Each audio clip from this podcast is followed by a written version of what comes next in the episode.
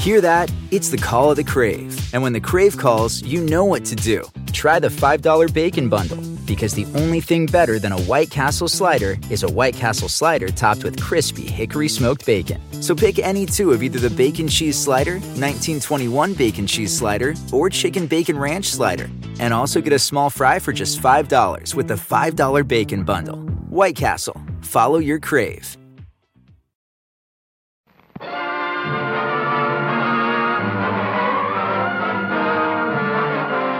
One of the greatest peacetime spy dramas in the nation's history reaches its climax as Julius Rosenberg and Morton Sobell, convicted of revealing atomic secrets to the Russians, enter the federal building in New York to hear their doom. I'm Nick Capodice, I'm Hannah McCarthy. and you're listening to Civics 101.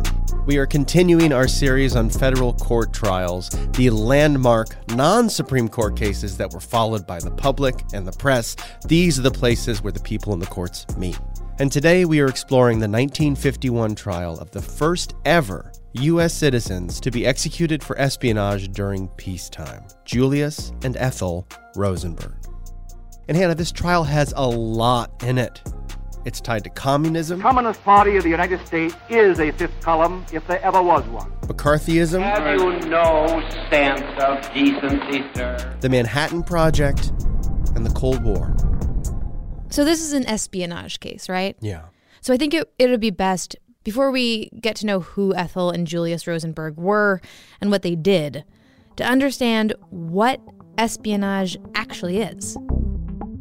After the U.S. entered World War I, President Woodrow Wilson signed the 1917 Espionage Act. That's been amended several times since then, but basically it made it a crime to unlawfully retain or disclose any information that could potentially harm the United States or benefit its enemies. And there are lots of Supreme Court cases where this act clashes with our First Amendment rights. Famously, Schenck v. United States. Oh, yeah, yeah, yeah, I know this one. This is the one where the justices ruled that, for example, shouting fire in a crowded theater is not protected speech. Yeah, so if any speech presents a quote clear and present danger to the U.S., you can be punished for it. It's not protected under the First Amendment. Now, the Espionage Act covers a lot of ground. Uh, whistleblowers like Daniel Ellsberg of Pentagon Papers fame uh, and Julian Assange of WikiLeaks fame, they were accused of violating it. And so too were numerous spies and people accused of selling secrets. And most recently, the search warrant for the raid of former President Donald Trump's Mar a Lago estate cited a potential violation of the Espionage Act. The court papers obtained by CBS News and unsealed today show the FBI seized more than 20 boxes, some containing classified documents marked top secret and above. So basically, the act says you can't keep, sell, or reveal information that could compromise national security. That's it. All right, so let's get into the Rosenbergs. Who were these people and what did they do? Let's start with Ethel. you know, I always say I'm not relitigating the trial. I'm I'm trying to tell the story of who Ethel was and Ethel's life. This is Anne Sebba. She's a journalist, lecturer, and author of Ethel Rosenberg, A Cold War Tragedy. Particularly in England, if people know anything about the story, they would say to me, "Oh yes, the Rosenbergs, those spies," as if they were an indissoluble unit. I wanted to extrapolate Ethel. She was 37 when she was killed and the mother of two small boys. And people really didn't know anything about her except the assumption that she was part of the spy ring. Before she married Julius, her name was Ethel Greenglass. That last name is going to come up a few more times. Ethel grew up in my favorite neighborhood in the world, the Lower East Side of New York City. She pursued a career in singing and acting, and that didn't really pan out, but she found work at a shipping company in New York where she started to get involved in a workers' union and then the Young Communist League. All right, so the word communist has been thrown around a lot in the last century or so. Sometimes it's a literal party descriptor, sometimes it's an epithet. So, how did communism fit into American politics in the 1930s? Yeah, so communism, Karl Marx's political theory that all wealth and property should be shared and distributed as to people's needs, that word communism is a different thing than the Communist Party in the US. The Communist Party was a very left wing organization with financial and ideological ties to the Soviet Union. In the 1930s, their platform had a lot to do with organizing workers into unions, fighting for the rights of black Americans and the unemployed, and yes, the bigger goal of abolishing private property and having the government own and run all industry. As you might imagine, given the economic distress that was going on in the United States in the 1930s during the Great Depression, that was the height of the Communist Party USA's influence. This is Jake Kobrick associate historian at the Federal Judicial History Office. So, somebody being a, a member of the Communist Party in, in, 1930s New York, which was the center of their operations at that point, um, was not as extraordinary as it might sound in retrospect. Um, the Communist Party in the 1930s in the United States was following what they called a popular front strategy, meaning that they were trying to uh, not sound radical, um, that they were trying to link themselves with other progressive organizations in the United States and sort of be part of the general political conversation. And, and what that meant in practical terms was they were very heavily involved in trying to organize labor, organize workers for better conditions, which in the 1930s was a, was a popular cause. Ethel Greenglass met Julius Rosenberg at a meeting of the Young Communist League in 1936. And Anne said, that year is really important. To me, 1936 is the touchstone when the world might have changed. And that, of course, is when Ethel and Julius both became communists. The only way to stop the dictators, Hitler, who'd marched into the Rhineland, the Spanish Civil War, and Franco and Mussolini, they were all flexing their muscles.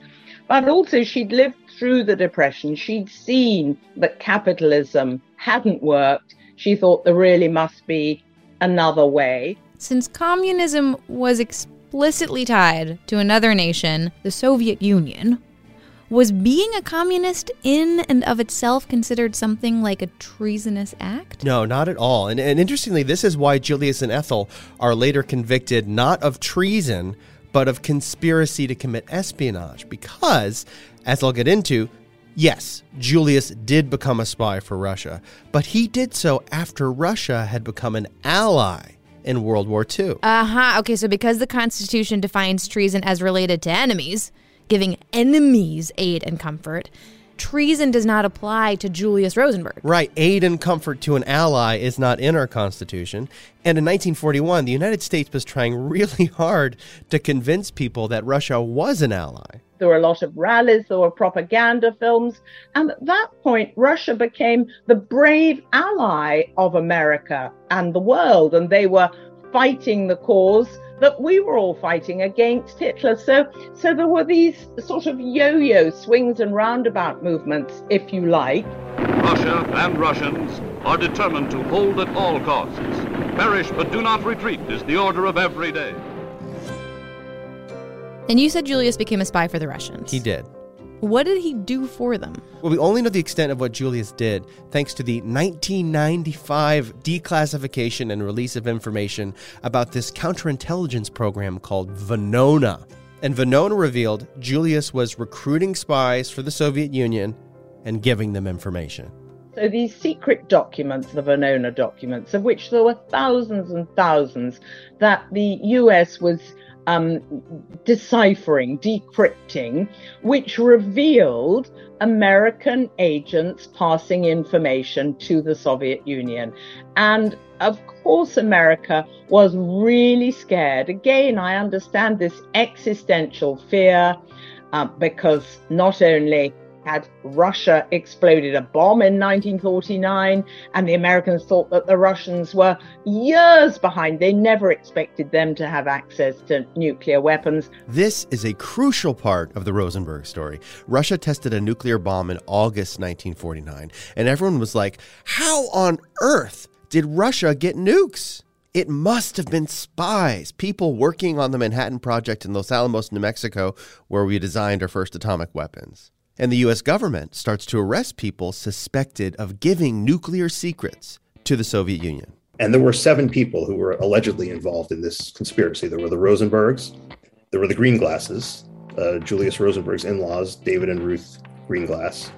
Um, there was Morton Sobell, who was a friend of Julius's and a fellow communist. There was Harry Gold, who allegedly acted as a courier between uh, the spies and the Soviets.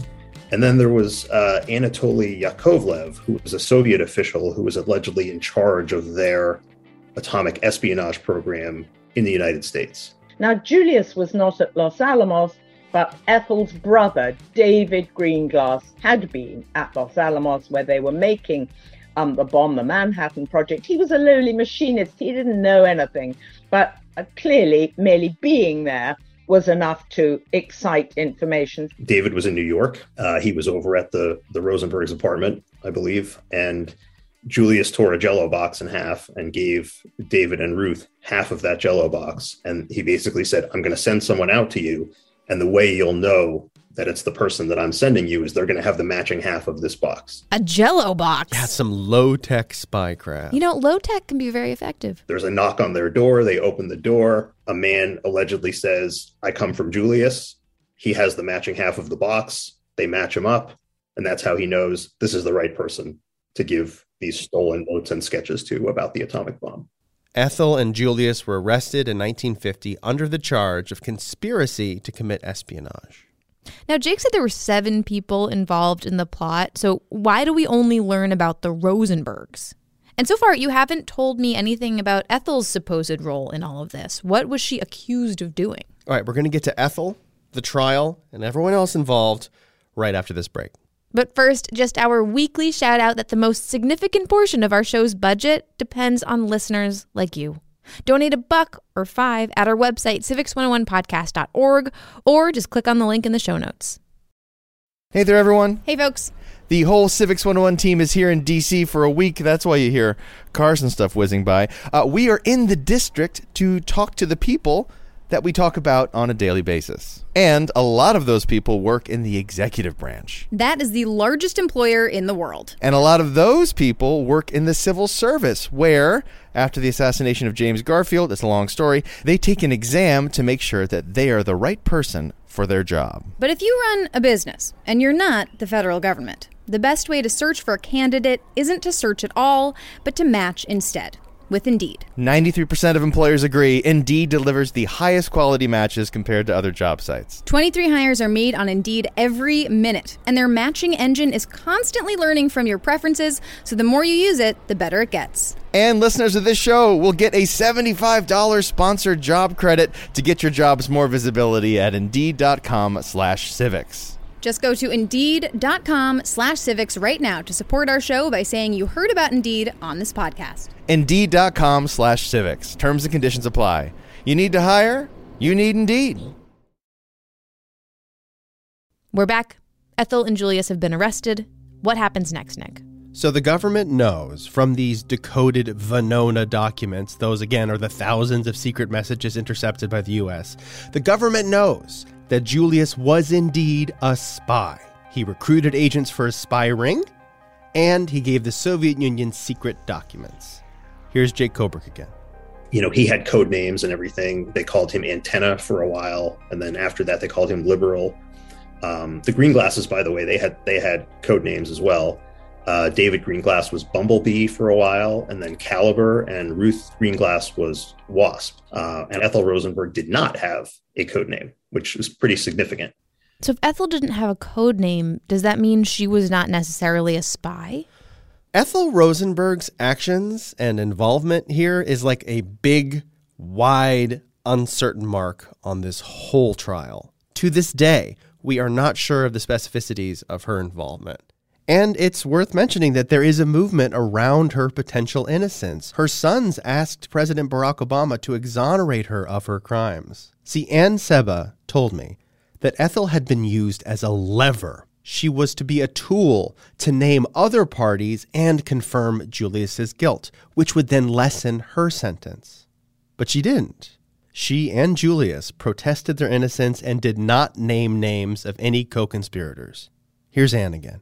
Once these Venona documents were deciphered, a man called Klaus Fuchs, who was in England, was arrested.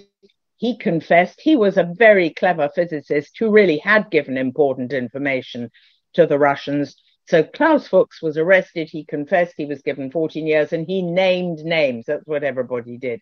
Klaus Fuchs named his courier, Harry Gold.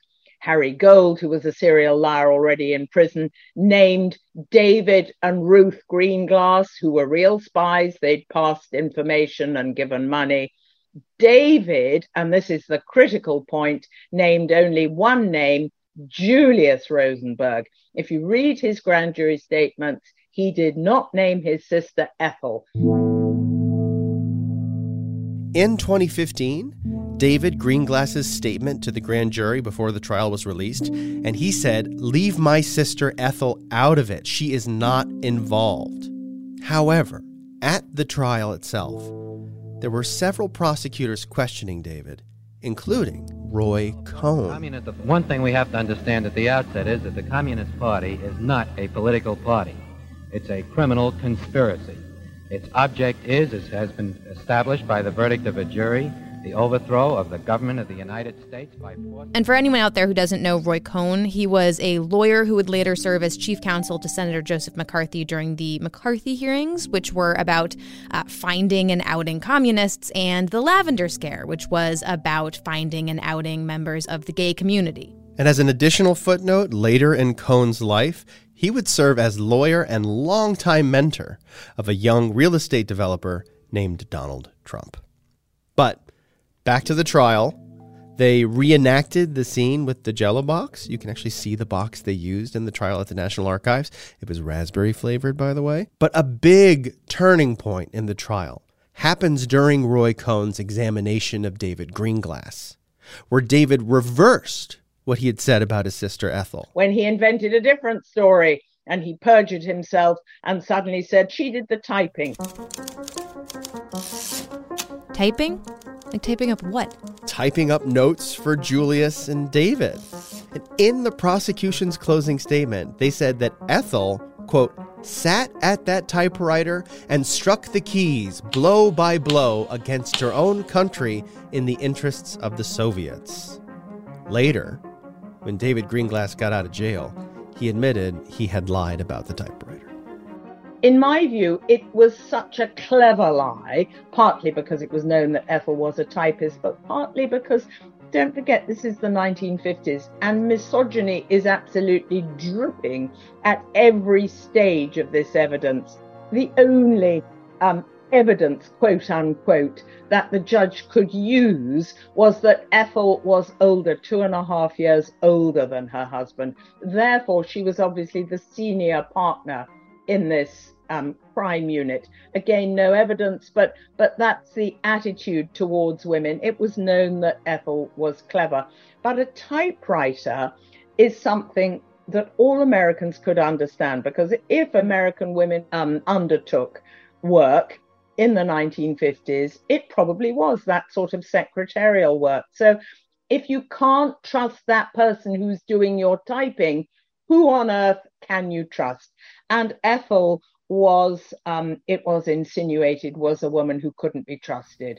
What exactly insinuated that she couldn't be trusted? Well, for one thing, she took the Fifth Amendment at her trial. She refused to say anything that would incriminate herself. So she was considered slippery because she wasn't telling the truth. Ethel somehow came to portray somebody who was responsible for um, betraying all American womanhood. That if if you allowed Ethel to get away with with what was conveyed as spying, although as I keep repeating, there's no evidence she actually partook of this.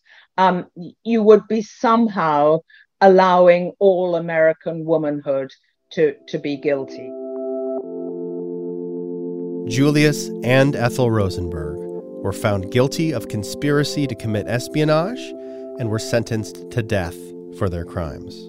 Roy Cohn would go on to say years later that the judge issued the death sentences on Cohn's personal recommendation. The U.S. government offered to lessen their sentence if they just named names of co conspirators, but Julius and Ethel replied by saying, quote, By asking us to repudiate the truth of our innocence, the government admits its own doubts concerning our guilt. We will not be coerced, even under pain of death, to bear false witness. David Greenglass then wrote to President Eisenhower to personally request their sentence be commuted to prison time, but that request was denied. Uh, Eisenhower wrote The execution of two human beings is a grave matter, but even graver is the thought of the millions of dead whose deaths may be directly attributable to what these spies have done. Now, there were other parties involved. Were none of them sentenced to death as well? No, they all served jail time. And again, these are the only two people in U.S. history to be executed for espionage during peacetime. The only time, is in, it has not happened since It then. has not happened. As of this recording, it has not happened since then. And that execution was scheduled for June 17th, 1953. However, there's one last twist. Hannah, do you remember our episode on the shadow docket? Yeah, of course, it's about the times that the Supreme Court orders actions outside of their usual rulings. Yeah, there's a notable instance of that here. On the day the Rosenbergs were to be executed at Sing Sing Prison, Supreme Court Justice William Douglas issued a stay of execution. He put the whole thing on hold. What was his reasoning for that? Well, his reasoning was that while the judge, Irving Kaufman, had sentenced the Rosenbergs to death, the jury had not. And this conflicted with a ruling in another case in 1946, which said a jury had to consent to a death sentence. So, because of that precedent set, when Judge Kaufman sentenced them to death but the jury didn't, this was grounds for Justice Douglas to pause their execution. Yes, and since this stay of execution was granted in the summer, it would be months until the Supreme Court was back in session and they could review the case. So, did they delay it until the summer? They did not. Chief Justice Fred Vinson immediately convened the court out of session and he stopped that stay of execution. Justice Douglas faced impeachment proceedings because of this later. He was not removed, but this is a story for another day. Inside the stone walls of Sing Sing prison, the Rosenbergs wait all day for word of their fate. It's now more than two years since they were first sentenced to die for organizing atomic espionage for Russia. On June 18th at 8 p.m., Julius and Ethel Rosenberg were electrocuted. Uh, one reporter who was present at the execution described Ethel's death in extreme detail, which I actually want to share here with our listeners. But frankly, it's a horrific description. So if there's anybody out there who doesn't feel like hearing about it, skip ahead a minute and 30 seconds. When it appeared that she had received enough electricity to kill an ordinary person and, and had received the exact amount that had killed her husband, the doctors went over and pulled down the cheap prison dress, a little dark green printed job, and placed the steth- stethoscope, steth- I can't say it, placed the stethoscopes uh, to her and then looked around, looked at each other rather dumbfounded and seemed surprised that she was not dead. Believing she was dead, the attendants had taken off the ghastly strappings and electrodes and the black belts and so forth. And these had to be readjusted again and and she was given more electricity which started again that kind of a ghastly plume of smoke that rose from her head and went up against the skylight uh, overhead. After two more of those jolts, uh, Ethel Rosenberg uh, had met a maker she'll have a lot of explaining to do to. What was the public's reaction to their death? It was divided, though Anne told me that in a poll conducted prior to the execution, 70% of Americans felt Ethel Rosenberg should be killed for her crimes. And at the same time, others considered the two of them as martyrs. 10,000 people waited outside their funeral services in Brooklyn, where their lawyer, Emanuel Bloch, said that America was living under the heel of a military dictator garbed in civilian attire. Nick, if we look at this case from a civics angle, I mean, what are we supposed to learn from the trial of Ethel and Julius Rosenberg? we we are always in a very interesting position at the FJC. Um, you know, we try not to be openly critical of the judiciary or say anything that would cast the judiciary in a bad light, but at the same time, we don't shy away from acknowledging that the judiciary has made mistakes. Um, you know, pe- people were, you know, obviously when we talk about Dred Scott, we, we say obviously this was a terrible thing. Um, you know, people in the years after the trial were very, very critical of Irving, Irving Kaufman's conduct. Um, they they were critical of of the death sentences. I mean, it really looks like he kind of got too swept up in this and too carried away. So, I mean, there's blame to go around. Uh, I mean, there's blame. I think probably more of the blame falls with the Justice Department. And I think we kind of rely on the judiciary to, I guess, de escalate that passion. The, the, the, judiciary is supposed to be a neutral arbiter, you know, between the prosecution and the defense. And in this particular case, the judiciary failed in that task, I think. Of course, if you're looking at it through the prism of the trial, Ethel would never have been convicted today. I mean, the American Bar Association has had a rerun, and uh, there is so much that is not acceptable now, and it's quite clear from the letters I've had from lawyers how this is a shameful moment that they were prepared in the fear of mob rule and the fear of communism, which, as I say, I do understand, to let the rights of one of their citizens be overruled because they felt it was for the greater good. And as far as I'm concerned, I can only repeat if my book is about one thing, it's about the importance of the rule of law. And God knows we need it more than ever today.